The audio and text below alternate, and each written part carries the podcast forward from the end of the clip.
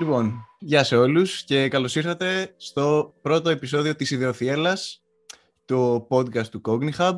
Είμαι ο Κωνσταντίνος Γιατράς, προπτυχιακός φοιτητής βιολογίας. Εγώ είμαι Χρυσά Βαρετέου, προπτυχιακή φοιτήτρια γλωσσολογίας.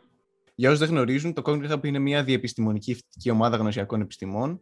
Ε, στόχος μας είναι γενικά η καλλιέργεια της διεπιστημονικότητας στο ευρύτερο φάσμα των γνωσιακών επιστημών, κάτι που καταφέρνουμε μέσω δράσεων όπως ομιλίες, ε, σεμινάρια, συνεντεύξεις και podcast όπως ξεκινάμε σήμερα. Μαζί μας σήμερα έχουμε την Άννα Ρούσου και την Άννα Βασιλείου, ε, απόφοιτες του Τμήματος Φιλολογίας του ΕΚΠΑ με κατεύθυνση της γλωσσολογίας, οι οποίες έχουν και τη σελίδα γλωσσολογίας Languages, ε, τη βλέπετε και εδώ πέρα, ε, στο Instagram. Ε, καλώς ήρθατε, κορίτσια. Ευχαριστούμε. Καλώς ήρθατε. πολύ. Ε, γενικά, εσείς έχετε ασχοληθεί ε, στη γλωσσολογία και με το γλωσσικό σχετικισμό, ε, όπως είχαμε συζητήσει και προηγούμενες φορές που μιλήσαμε. Ε, ποια είναι λοιπόν ε, αυτή η σχέση μεταξύ της γλώσσας και σκέψης, δηλαδή πώς φαίνεται ότι επηρεάζει μία την άλλη; Ε, πρώτα απ' όλα υπάρχουν πολλές θεωρίες γενικά στη γλωσσολογία που ασχολούνται και με το γλωσσικό σχετικισμό και με το γλωσσικό δετερμινισμό.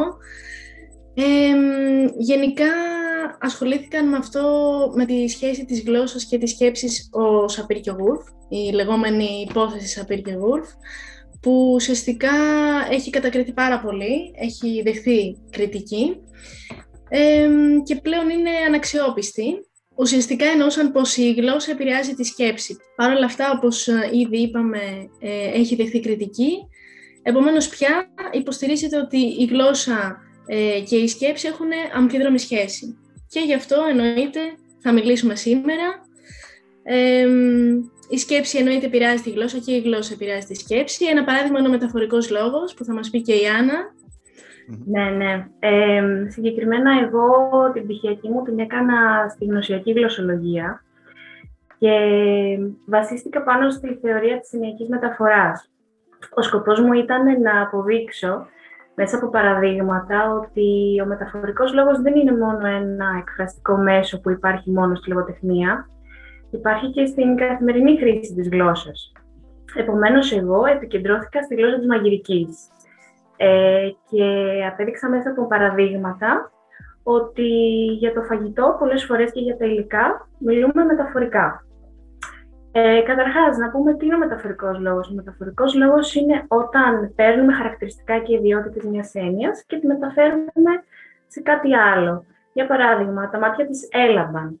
Τα μάτια μας κανονικά δεν λάβουν.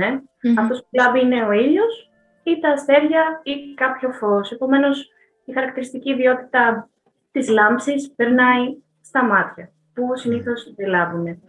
Ε, εγώ επικεντρώθηκα στο πώς μιλάμε για το φαγητό, στο πώς εκφραζόμαστε για το φαγητό, γιατί είναι ε, πρωτεύουσα ανάγκη, είναι βιολογική ανάγκη του ανθρώπινου οργανισμού.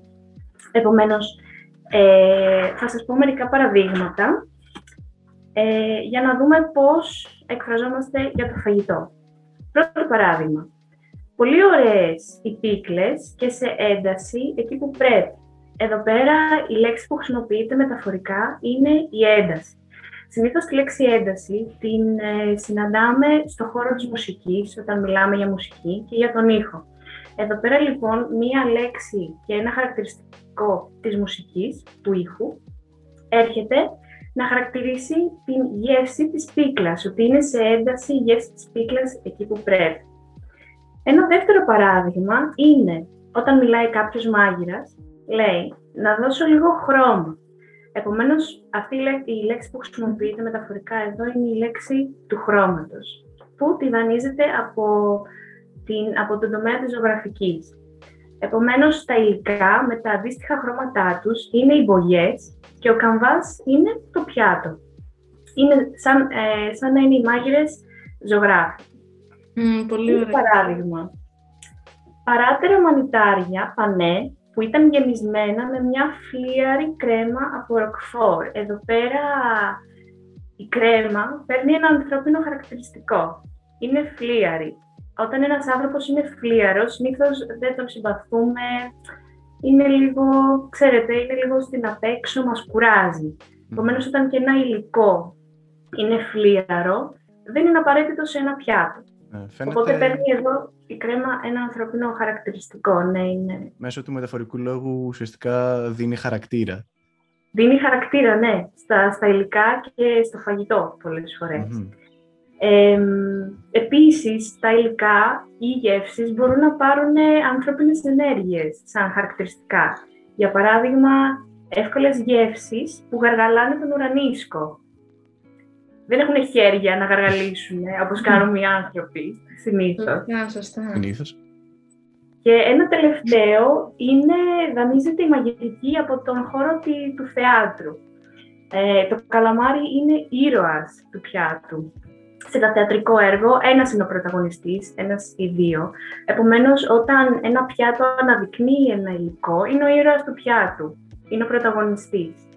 Επομένως, ε, αυτό που ήθελα να δείξω είναι ότι ο ανθρώπινος νους κάποια πράγματα θέλει να τα κάνει περισσότερα, περισσότερο δικά του, να τα οικειοποιήσει. Επομένως, χρησιμοποιεί μεταφορικό λόγο από έννοιες που ήδη γνωρίζει και του είναι οικίες. Και αυτό γίνεται αυτόματα και ασυνείδητα. Γι' αυτό δεν το καταλαβαίνουμε είναι και αναπάντεχο. Δηλαδή, όταν ε, πρωτοάκουσα το θέμα της ψυχιακής σου, δεν περίμενα ότι θα μπορούσε να υπάρχει τέτοια έρευνα. Δεν το είχα φανταστεί καν. Ε, ούτε κι εγώ. Βασικά, ήτανε, το διάλεξα επειδή ήταν από τα προτινόμενα θέματα που μου έδωσε η καθηγήτρια. Ούτε και εγώ μπορούσα να φανταστώ πραγματικά ότι, ξέρεις, wow, ναι, όντως μιλάμε μεταφορικά. Είναι λίγο να δώσεις προσοχή σε κάποια πράγματα. Πώς mm. δουλεύεις πάνω σε ένα τέτοιο θέμα, Δηλαδή, που, που έψαχνες, ας πούμε, για να ε, επιβεβαιώσεις, πούμε, τη θεωρία αυτή; Ε, εννοείς ε, που έκανα έρευνα, ας πούμε, ή yes. θεωρία βασίστηκα. Ουσιαστικά και αυτό και ναι, και σε τι ας πούμε, πηγές μπορείς να βρεις για να επιβεβαιώσεις κάτι τέτοιο. Ε, βασίστηκα καταρχάς ε, στη γνωσιακή γλωσσολογία ε, αναπτύξαμε την θεωρία της ενιακής μεταφοράς του Λέικοφ και του Τζόνσον. Ε, έχουν ένα βιβλίο που λέγεται Metaphors We Live By και στο συγκεκριμένο βιβλίο αναλύουν όχι, αναλύουν όχι μόνο μεταφορές που είναι όπως εδώ, όπως έκανα εγώ για τη μαγειρική. Υπάρχουν πάρα πολλές μεταφορές που χρησιμοποιούμε που έχουν να κάνουν με τον προσανατολισμό, mm. έχουν να κάνουν με το σώμα μας και έχουν να κάνουν και με το πώς εκφραζόμαστε για κάποια πράγματα. Την έρευνά μου συγκεκριμένα την έκανα πάνω στο Masterchef το, την αγαπούσα πολύ αυτή την, την εκπομπή. Οπότε μου ήταν και ευχάριστο. Δηλαδή δεν περνούσα άσχημα με το να κάνω έρευνα και να κάθομαι να ακούω και να προσέχω λίγο παραπάνω τι λένε οι τρεις αγαπημένοι μάγειρε. Ε, ναι, και ο μεταφορικός λόγος δεν είναι και στη μαγειρική μόνο, έτσι. Είναι και σε πολλά άλλα πράγματα. Ε, κάθε γλώσσα έχει διαφορετικές πλευρές της mm. μεταφορικής ε, γλώσσας ε, του, του μεταφορικού λόγου. Για παράδειγμα, στα αγγλικά, ε, το πώς ε, εκφράζονται οι αγγλόφωνοι ή, ε, και οι αραβόφωνοι επίσης ε, για να πούνε ένα μικρό διάλειμμα, χρησιμοποιούν έννοιες της απόστασης, δηλαδή short break, δεν θα πούνε small break, σε αντίθεση, με εμάς που λέμε μικρό διάλειμμα και μεγάλο διάλειμμα. Μπορούμε να πούμε και ένα σύντομο διάλειμμα, αλλά συνήθως το συνδέουμε με τον όγκο, το, την έννοια του διαλύματος. Ενώ στα αγγλικά λένε short break. Ή ένα άλλο παράδειγμα είναι ε, για την αρρύθμιση των αιώνων, δηλαδή early και late. Αρχές ε, 10ου αιώνα και τέλη. Δηλαδή, εμείς λέμε αρχή και τέλος, εκείνοι λένε νωρίς και αργά ας πούμε, που και αυτό είναι μεταφορικός λόγος.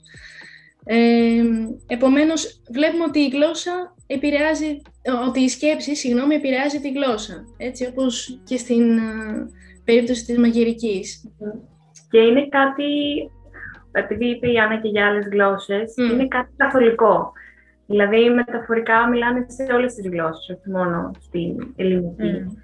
Επομένως, ναι, η μεταφορά και ο μεταφορικός λόγος δεν είναι κάτι που συναντάται μόνο στη λογοτεχνία. Είναι καθημερινό φαινόμενο. Mm, σίγουρα, είναι κομμάτι της καθημερινότητας.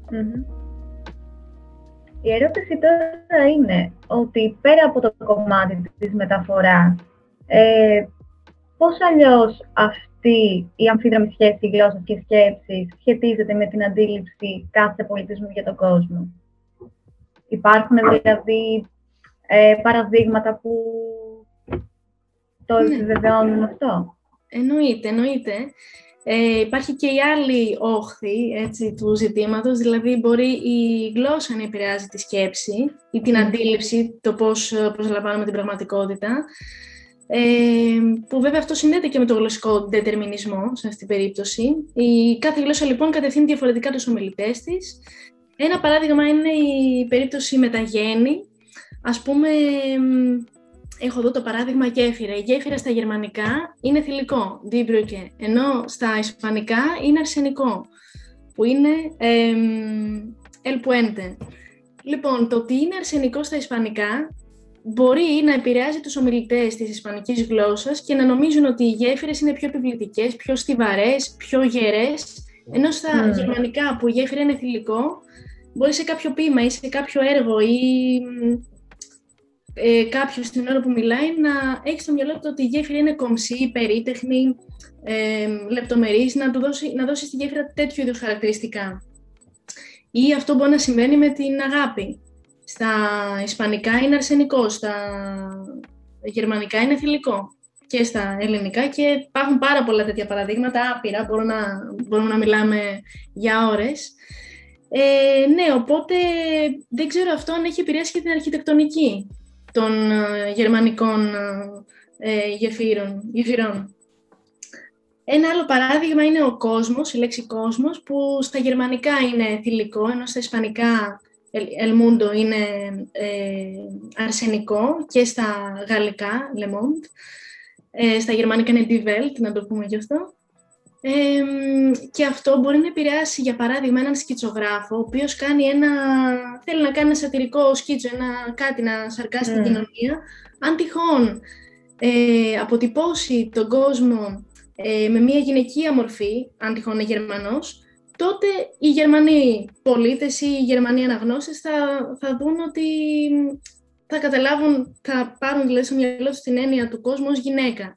Ενώ κάποιος Έλληνας ε, σκητσογράφος θα αποτυπώσει τον κόσμο λογικά ε, σαν έναν άντρα, θα τον αποτυπώσει ως έναν άντρα. Αυτό λοιπόν είναι πολύ ναι. ενδιαφέρον. Φαίνεται πολύ εντυπωσιακό αυτό. Άννα, τι γίνεται; Πώς; Μεταγλώτησης σε καρτούν, ας πούμε. Μπορεί να γίνει και σε καρτούν. Ε, για παράδειγμα, μία ισπανική παραγωγή, αν έχει κάποιο έργο με, για παράδειγμα, με πυρούνια, επειδή το πυρούνι στα ισπανικά είναι αρσενικό, μπορεί να δώσει στο πυρούνι αρσενική φωνή, αντρική φωνή. Αντιθέτως, σε μία γαλλική ταινία μπορεί το πυρούνι να είναι θηλυκό, διότι το πυρούνι στα γαλλικά έχει θηλυκό γένος. Επομένως, ναι, μπορεί να αλλάξουν πάρα πολλά δεδομένα μόνο και μόνο από το γένος, από το άρθρο ενός ουσιαστικού. Μου φαίνεται τόσο εντυπωσιακό το γεγονός ότι ουσιαστικά μέσα από άρθρα, μέσα από την αντίληψη αυτή, μπορεί να επηρεάσει από την τέχνη μέχρι την αρχιτεκτονική, δηλαδή... Εννοείται, εννοείται. Με πολύ μεγάλη εμπειρία. Ναι, ναι. Επιρροή, συγγνώμη. και υποστηρίζουν κάποιο, το, τον κόσμο, τον πόλεμο, ακόμα και ο πόλεμος έχει άλλο άρθρο στα γερμανικά, άλλο άρθρο στα γαλλικά. Mm. Πολύ, πολύ ενδιαφέρον, ναι. Όλη αυτή η συζήτηση περί γλώσσας και αντίληψης μου έφερε στο μυαλό το ε, φαινόμενο Μπούμπα Κίκι. Για όσους δεν το έχουν ακούσει, ουσιαστικά ήταν ε, ένα πείραμα που έγινε, ένα γλωσσολογικό πείραμα, στο οποίο έδειχναν ε, δύο σχήματα, τα οποία τα βλέπουμε και εδώ πέρα, ε, και έλεγαν σε, σε κάποιους ανθρώπους να τα αντιστοιχίσουν, να αντιστοιχίσουν αυτά τα σχήματα σε δύο ε, ονόματα, Κίκι και Μπούπα. Και το ένα σχήμα έχει ε, καμπύλες, ενώ το άλλο έχει γωνίες. Και φάνηκε ότι ένα μεγάλο majority από όλους ε, όσους το κάνανε αποδώσαν το κίκι στο σχήμα με τις γωνίες και το μπούπα στο σχήμα που είχε ε, τις καμπύλες. Και ουσιαστικά αυτό είναι μια ένδειξη ότι ε, η ήχη, η ίδια η ήχη ανεξαρτήτως ε, γλώσσας ουσιαστικά μπορεί να σχετίζονται με τη μορφή που έχουν τα αντικείμενα. Ότι μπορει δηλαδή, ε, προσπαθώντας να περιγράψουμε κάτι, ανεξαρτήτως του background που έχουμε σαν κουλτούρα, να έχουμε κάποια κοινά. Ότι ο τρόπος που μιλάμε και ο τρόπος που οι ήχοι που βγάζουμε να είναι πιο ε, innate, πιο εσωτερικευμένοι στον τροπο που εκφραζόμαστε. Και μου είχε κάνει πολύ εντύπωση αυτό. Ξέρεις τι είναι το άλλο ενδιαφέρον που σκεφτήκαμε ε, με την Άννα είναι ότι το, η λέξη πούμπα από το στόμα μας και μόνο που την προφέρουμε έχει καμπύλες. Ναι, σου γεμίζει το στόμα. το στόμα. Πούμπα. Οπότε το μυαλό σου πάει, θα το δώσω αυτό το όνομα στο σχήμα με τις καμπύλες. Ενώ όταν λέει κίκι, που το στόμα σου κάνει γωνίες, θα πάει ναι, wow. ναι. με τις μύτες. Ισχύει. Είναι ακόμα και, από το, και από, τα, και από το σχήμα του στόματος. Ναι. Ναι. Έχει και πιο κατσαρή ηχητική, έχει να κάνει και με phonetics όλο αυτό. Είναι... Mm. Ναι, ναι, ναι. Ξεκάθαρα. Συνδυάζεται με πολλά. Ε, ναι, υπάρχουν γενικά ε, διάφορα πειράματα ε, που βασίζονται πάνω σε αυτή την ε, αμφίδρομη σχέση. Ε, όπως και αυτό που έχει γίνει, το, που είναι γνωστό γενικά, μας αναφέρουν στη γλωσσολογία και στο πανεπιστήμιο, το πείραμα ε, που είχε γίνει με νευροαπεικόνηση ε, για το χρώμα μπλε. Ε, ουσιαστικά αφορούσε τον ε, διαχωρισμό των ε, χρωμάτων στην παλέτα του μπλε. υπάρχουν γενικά γλώσσες, όπως είναι η ρωσική και η ελληνική αντίστοιχα, που έχουν δύο λέξεις για, το, για την χρωματική παλέτα του μπλε. Έχουν δηλαδή άλλη λέξη που λέει το ανοιχτό χρώμο ε, και άλλη το σκουρόχρωμο, δηλαδή γαλάζιο και μπλε ή γκαλουμπόι και σινή αντίστοιχα στα ρωσικά. Ελπίζω να μην σκότωσα τη διαφορά πολύ. Ε, τέλος πάντων, και οι, τα, οι συμμετέχοντες σε αυτή την έρευνα ε, περνούσαν από μια δοκιμασία κατηγοριοποίησης των χρωμάτων ε, με βάση ερεθίσματα χρωματικά Δηλαδή, ε, είχαν μπροστά τους ε, κάθε φορά δύο χρώματα. Ε, και ήταν speed test, δηλαδή δεν είχε ο καθένας όση ώρα ήθελε για να κάνει. Ήταν αυθόρμητο λοιπόν. Αυτό, ναι, υπήρχαν κάποια δευτερόλεπτα φαντάζομαι. Ε, τέλος πάντων, όπως είπα ότι ο καθένας είχε δύο χρωματικά ερεθίσματα μπροστά του ε, και αυτά κάποιες φορές ταυτίζονταν, δηλαδή ήταν στην ίδια χρωματική παλέτα, ήταν και τα δύο ανοιχτά γαλάζια, ας πούμε, ή ε, ήταν διαφορετικά. Το ένα ήταν ανοιχτόχρωμο και το άλλο ήταν πιο σκούρο. Ε, και τα αποτελέσματα έδειξαν ότι οι ρωσόφωνοι που έχουν δύο ε, διαφορετικές λέξεις για να χαρακτηρίσουν την παλέτα του μπλε, ε, επέδειξαν καλύτερες επιδόσεις στην περίπτωση όπου τα ερεθίσματα ανήκαν σε διαφορετική παλέτα. και αυτό έτσι για το, ε, για το record ε, είχε γίνει με νευροαπτικόνηση, όπως είπαμε, εγκεφαλογράφημα, με, με, βασικά με event-related potentials λέγεται η μέθοδος, αλλά ναι, είναι σαν εγκεφαλογράφημα που δίνεται στον συμμετέχοντα ένα ερέθισμα και παρατηρούμε τις νευρολογικές αντιδράσεις που έχει σε αυτό. Πάρα πολύ ενδιαφέρον. Αυτό δηλαδή δείχνει ότι οι κατηγοριοποίησεις στη γλώσσα εν τέλει μπορούν να επηρεάσουν κατά κάποιο τρόπο την ικανότητά μας ε, ή την αντίληψη γενικότερα. Εδώ στο συγκεκριμένο παράδειγμα έλεγε ότι ε, επηρέασε το χρόνο ε, κατηγοριοποίησης. Και άλλες, ε, πέρα από τον έξω από τον δυτικό πολιτισμό ε, υπάρχουν και άλλες διαφορετικές αντιλήψεις τελείως. Mm. Για παράδειγμα, ε, οι φυλές, της, η αυτόχθονη φυλή, μια συγκεκριμένη στην Αυστραλία, δεν μπορώ να προφέρω το όνομα, συγγνώμη, δεν θα το πω χάλια, ε, δεν προσανατολίζεται εγωκεντρικά όπως κάνουμε εμείς, ε, με το δεξιά και το αριστερά μου, ας πούμε.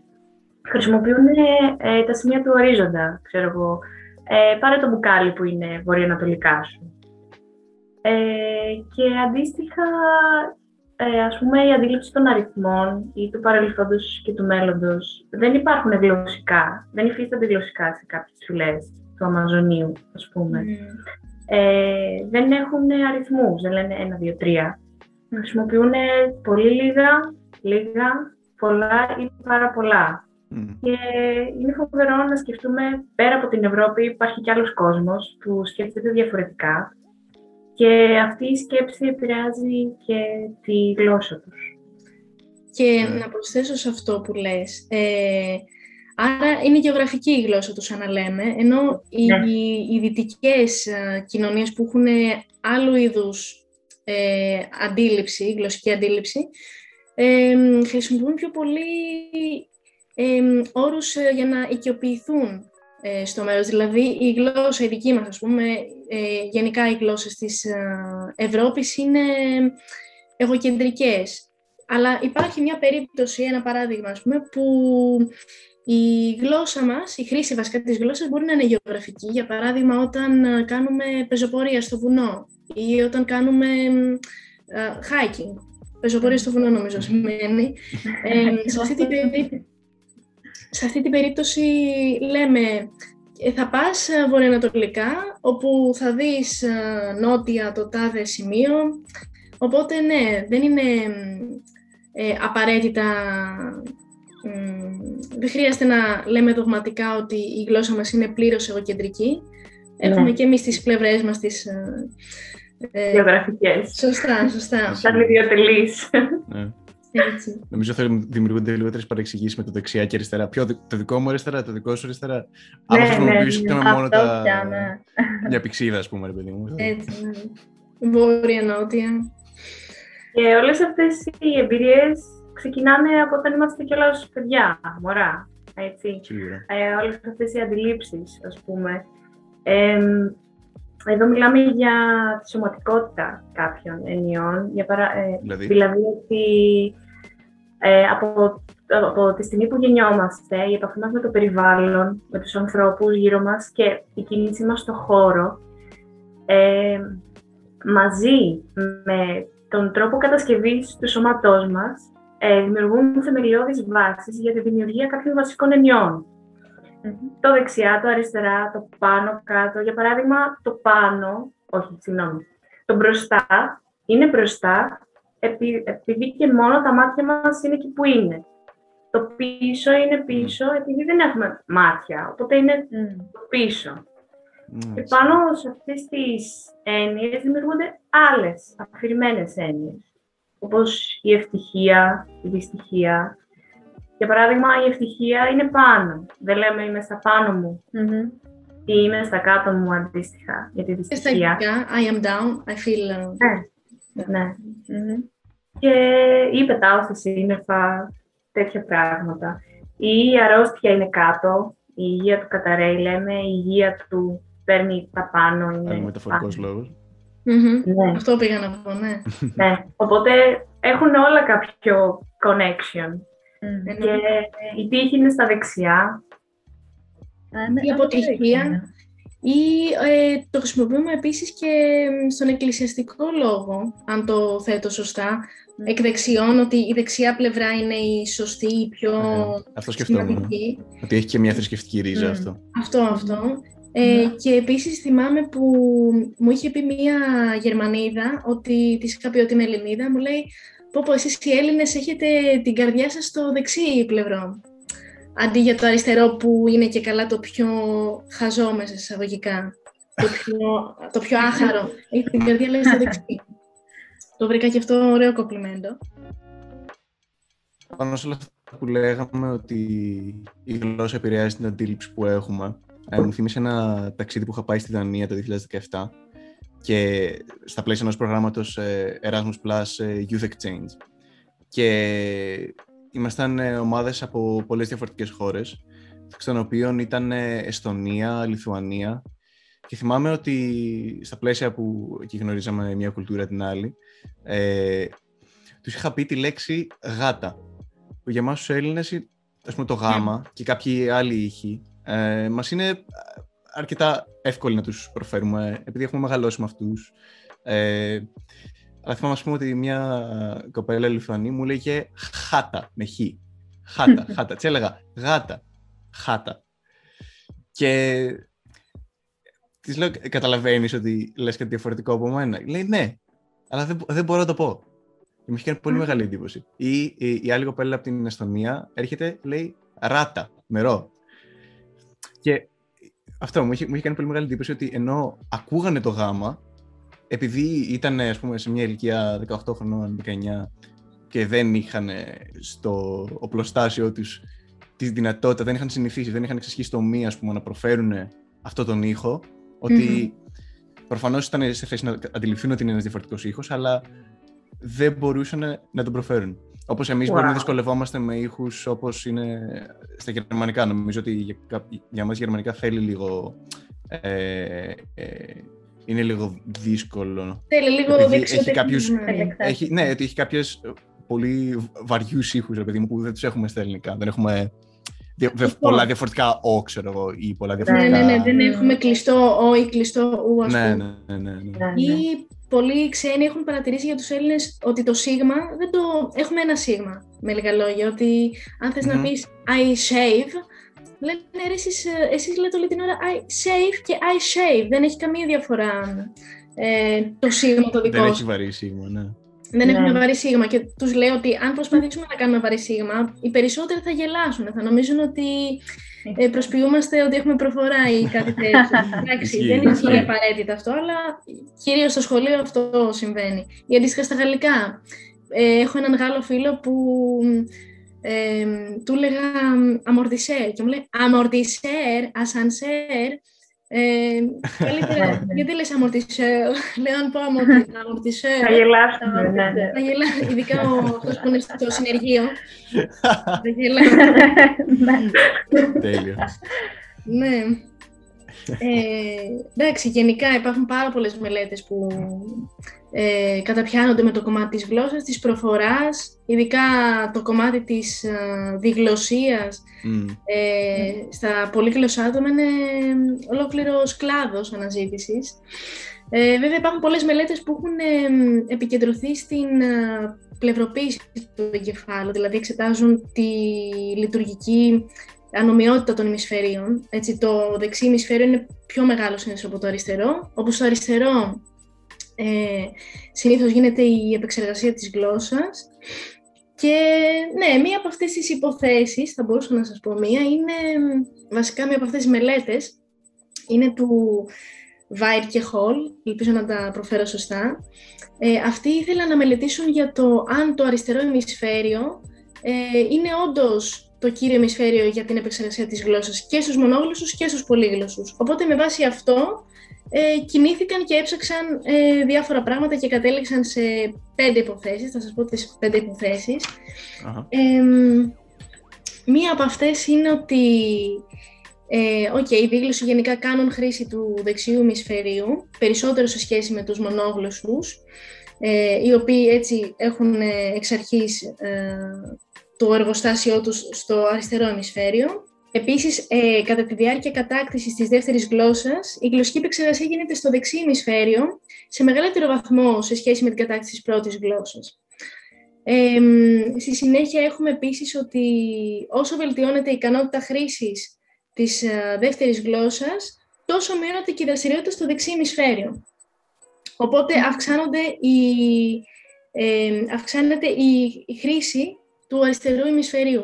Και να τονίσω σε αυτό το σημείο ότι το αριστερό ημισφαίριο είναι υπεύθυνο για ε, γλωσσικές δραστηριότητες όπως αναλυτικές πλευρές της γλώσσας, όπως για παράδειγμα η σύνταξη, ενώ το δεξί ασχολείται πιο πολύ με συναισθηματικές πλευρές της γλώσσας, με πραγματολογικές ε, πλευρές.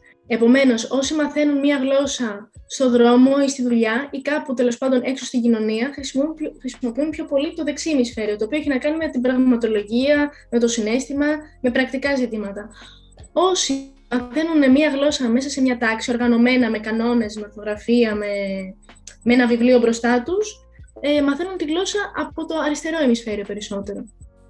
Οπότε γι' αυτό μερικοί ε, προσλαμβάνουν διαφορετικά τους κανόνες, ε, έχουν άλλο way of learning, σαν να λέμε.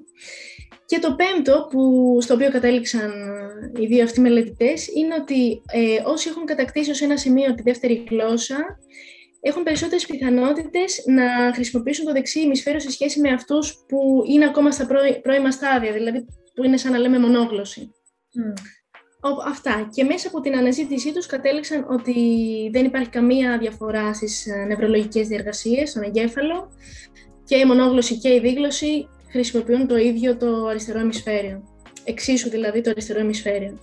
Δεν σημαίνει ότι ε, οι δίγλωσες ας πούμε, χρησιμοποιούν το δεξί αποκλειστικά ή ο ίδιος τρόπος ε, σκέψης και στις δύο περιπτώσεις. Μία άλλη θεωρία ε, ασχολείται με την αποθήκευση, τον τρόπο αποθήκευσης στους δίγλωσσους και για το πώς σκέφτονται, πώς συνδυάζουν τις δύο γλώσσες. Ε, μία από αυτές είναι το μοντέλο του Πάβε και της Ρότζερς, αν τους λέω καλά. Νομίζω έγινε μελέτη το 1980 και ουσιαστικά αυτοί ε, έκαναν αναζήτηση στα διπλά συστήματα κωδικοποίησης των δίγλωσσων. Ουσιαστικά είπαν ότι ε, ο εγκέφαλος είναι σαν να περιλαμβάνει δύο λεκτικά συστήματα, δύο ξεχωριστά λεκτικά συστήματα, άρα δύο λεξικά, ένα κοινό ενοιολογικό σύστημα, μη λεκτικό, άρα ε, το πώς αντιλαμβάνονται, το τι βλέπουν, πώς το ερμηνεύουν.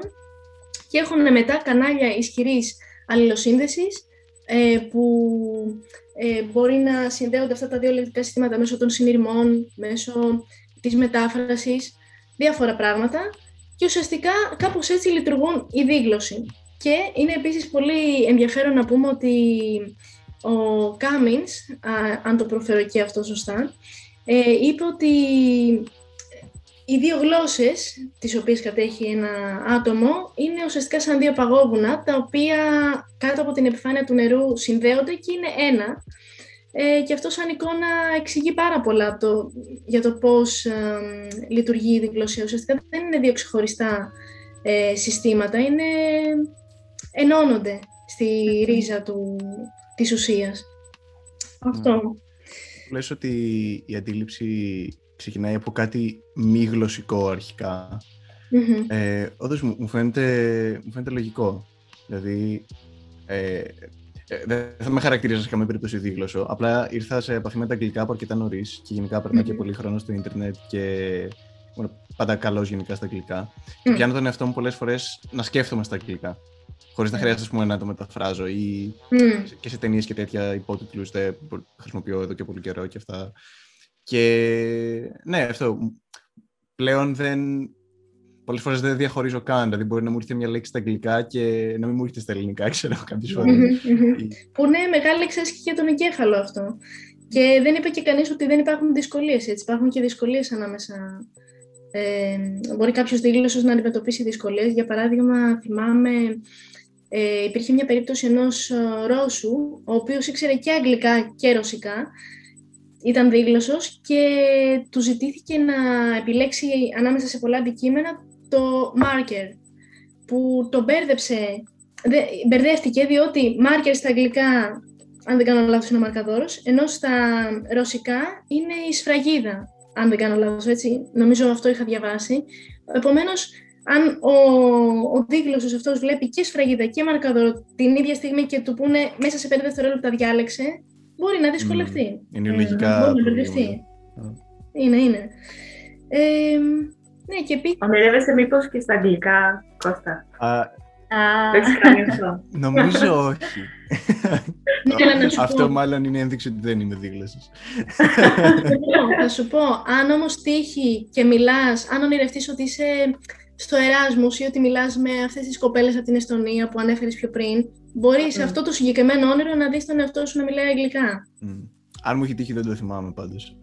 Φοβερό. Οκ. Ναι. Μου το έχουν πει Είναι γενικά. φοβερό. Ε, συγκεκριμένα, μια εξαδέλφη μου που είναι χρόνια στην Αγγλία, σας το είχα πει νομίζω και άλλη φορά αυτό, ότι από ένα σημείο και μετά που έμενε Αγγλία, στο χρόνο περίπου πάνω, ε, άρχισε να βλέπει όνειρα στα αγγλικά, κανονικότατα. Μμ. Ίσως το χρειάζομαι. Απλά εντάξει, αν δεις ότι μιλάς με κάποιο, κάποιον Έλληνα, λογικό είναι να, να μην του μιλάς στα αγγλικά και στον ύπνο σου, ενώ αν α, μιλάω με κάποιον από τη δουλειά εδώ Γερμανία, μπορεί πολύ λογικά να το δω σ- μάλλον στα γερμανικά. Ναι. Δεν ξέρω. Επομένως- όχι, όχι ότι τα όνειρα είναι πάντα απαραίτητα λογικά, αλλά ναι. Ναι, ναι. αλλά ναι, άμα όντως συμβεί αυτό, τώρα σκέφτηκα, τώρα μου ήρθε ότι κάποιες φορές ίσως και τα όνειρα έχουν πραγματολογική χρειά. Ας πούμε, ε, η πραγματολογία είναι να χρησιμοποιήσεις την κατάλληλη γλώσσα στο κατάλληλο περικείμενο. Mm-hmm. Επομένως, αν ονειρευτείς ότι είσαι στη δουλειά στη Γερμανία, χρησιμοποιείς την κατάλληλη γλώσσα. Στα γερμανικά. Mm. Επομένως. Mm. Wow, ναι. ναι. Αυτό, αυτό.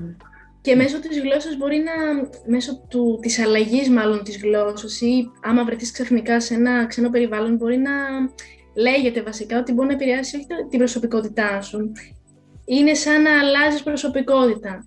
Δεν ξέρω, η Άννα το έχει ναι. το θυμάμαι. Είχα δει ένα βιντεάκι, γιατί ναι, μου κέντρισε το ενδιαφέρον. Νομίζουμε ότι αλλάζει η προσωπικότητά μας. Αυτό πρακτικά δεν συμβαίνει.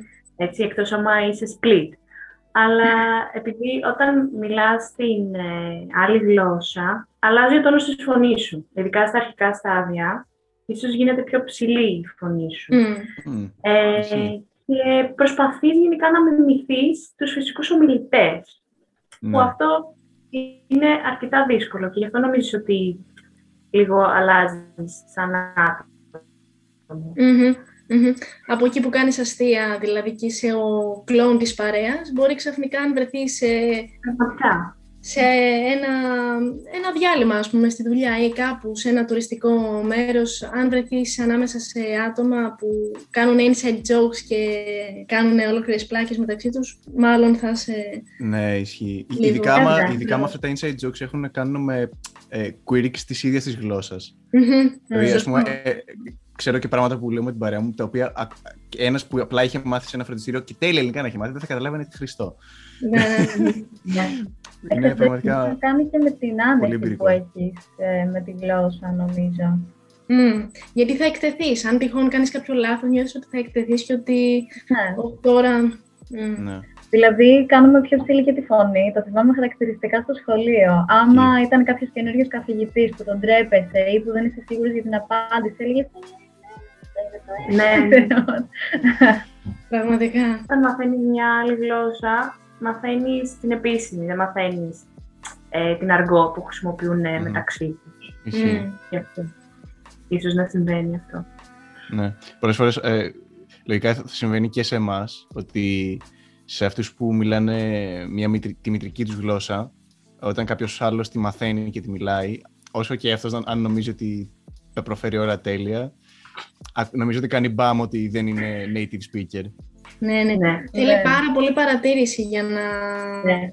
μάθεις ακριβώς κάποια κόλπα, κάποια μικρά μυστικά της προφοράς. Δηλαδή, ακόμα και τώρα που μιλάω αρκετά χρόνια γερμανικά, αλλά δεν θα με έλεγα σε καμία περίπτωση ε, άπτεστη και άψογη στα γερμανικά, γιατί είναι και συγκεκριμένα μια γλώσσα έτσι απαιτητική. Mm-hmm. Ε, ενώ δεν ξέρω, στα ισπανικά μπορεί να ήμουν πολύ πιο ευέλικτη, ε, αν μίλαγα τόσα χρόνια. Ε, έχω αντιμετωπίσει πολλά, έχω δηλαδή πολλά παραδείγματα να πω, που τα παρατηρώ ακόμα και τώρα, ας πούμε το πακέτο, εμείς λέμε πακέτο, στα γερμανικά λένε πακέτ, αυτό το, μετά το κάπα που το σπρώχνουν το φωνήεν και λένε, το σύμφωνο και λένε κέτ, είναι ένα πολύ πολύ πολύ μικρό παράδειγμα που δεν είχα παρατηρήσει μέχρι και σήμερα, μέχρι και τον προηγούμενο μήνα. Mm. Ε, ήθελα και κάτι άλλο. Α, ναι. Και ότι εντάξει, εννοείται ότι η δίγλωση ε, είναι πολύ ευέλικτη, μπορούν να βρουν πολύ γρήγορα εναλλακτικέ λύσεις. Επομένως, εντάξει, οι, οι περισσότεροι πλέον ε, μαθαίνουν δεύτερη γλώσσα και είναι και πολύ καλό αυτό, έτσι. Είναι ένας θησαυρός μια έξτρα γλώσσα στο, στην τσέπη σου. Σίγουρα. Εννοείται. Ακόμα και σε χρηστικό επίπεδο, αλλά και από την άποψη ότι σου δίνει τη ευκαιρία να καλύψεις ένα τελείως διαφορετικό πολιτισμό mm-hmm. και να είσαι σε επαφή με μια κουλτούρα και κάνεις και συνδυασμούς, έτσι, ενοιολογικούς συλλογισμούς, ε, έρχεσαι αντιμέτωπος με πολύπλοκα πράγματα, είναι, είναι πολύ challenging. Ισχύει, ισχύει. Είναι πολύ πιο ενδιαφέρον άμα είσαι γλωσσολόγος και παρατηρείς λίγο περισσότερο κάποια πράγματα. Mm. Και ναι, είναι θησαυρό. Ναι, χαιρόμαστε μόνοι μας λίγο με αυτά. Αυτό. ναι, ναι, χαιρόμαστε μόνοι μας. ε, εγώ σας λέω, ακόμα και για κάποιον ο οποίος δεν είναι γλωσσολόγος, ότι σίγουρα έχουν πολύ ενδιαφέρον όλα αυτά. Και είναι και... στο level που μπορώ να τα καταλάβω. Για μένα αυτό είναι το τέλειο χόμπι. Να μαθαίνεις γλώσσες. Ναι, και τώρα μαθαίνω κι άλλοι, αλλά ενώ, τώρα τη μαθαίνω γιατί το θέλω κιόλας έτσι Ναι. και, και χρηστικά το θέλω. Αλλά σκέφτομαι μετά δηλαδή να, το, να κάνω κι άλλες. Πώς άλλοι εγώ ακριβώς. γραφίζουν, έτσι να... Μμμ. Ακριβώς, ακριβώς έτσι. Θέλω να μάθω γλώσσες γιατί όσο πιο πολύ, ε, όσο πιο πολλές γλώσσες μαθαίνω, τόσο πιο πολύ τις συνδυάζω μετά. Δηλαδή, Μμ. αν ξέρεις κάποιες λέξεις στα τουρκικά, καταλαβαίνεις κάποια αραβικά. Αν ξέρεις κάποια γαλλικά, καταλαβαίνεις ισπανικά και ούτω καθεξής. Και πολλές φορές μπορεί να δω, ας πούμε, ένα, ε, μια ταινία και να καταλάβω κάποιες λέξεις και να τις συνδυάσω και μετά χαίρομαι μόνο με αυτό που είπαμε και πριν. Κάνω πάρτι. Να μάθετε Ναι, ναι. ξένες γλώσσες. Άννα Ρούσου, Άννα Βασιλείου, ευχαριστούμε πάρα πολύ για την πολύ ενδιαφέρουσα και ευχάριστη συζήτηση. Χαρήκαμε πολύ που ε, ήσασταν οι guests στο πρώτο μας επεισόδιο, το podcast «Την Ιδεοθύελα». Subscribe. Εμείς ευχαριστούμε. Εμείς ευχαριστούμε Ε, και, και- και Εμείς ευχαριστούμε πολύ. Πείτε και στους ακροατές πού μπορούν να σας βρουν. Ε, στο Instagram ε, Μμμ. έχουμε μία σελίδα, είναι ακόμα σε ερασιτεχνικό επίπεδο, δηλαδή προσπαθούμε να ε, φτάσουμε έτσι κάτι πιο ε, μεγαλεπίβολο, τέλος πάντων. Ε, languages λέγεται. Το κάνουμε επειδή το αγαπάμε και ο σκοπός μας είναι να δείξουμε αυτό που εμείς αγαπάμε στον κόσμο. Δηλαδή να δείξουμε κάτι διαφορετικό επίσης. Μμμ, Δεν θεωρώ τη σελίδα μας ε, συνηθισμένη μμμ. γενικά. Οπότε όποιος ενδιαφέρεται, Τέλεια, τέλεια. Εκεί. Φαίνεται ότι το αγαπάτε και ασχολείστε, οπότε ναι, check it out. Και ναι, ευχαριστούμε και πάλι για την παρέα και για τη συζήτηση. Ευχαριστούμε πάρα πολύ. Εμείς ευχαριστούμε και Μμμ. αναμένουμε Περάσαμε και τα ωραία δικά στις σας. κλήσεις μας. Πάλι καιρό ήμασταν μόνοι μας. Τον επόμενο μήνα θα υπάρξει και δεύτερο επεισόδιο της Ιδεοθύελας. Stay tuned. Υπέροχα. υπέροχα, ναι. Τέλεια. Bye bye. Bye. Bye!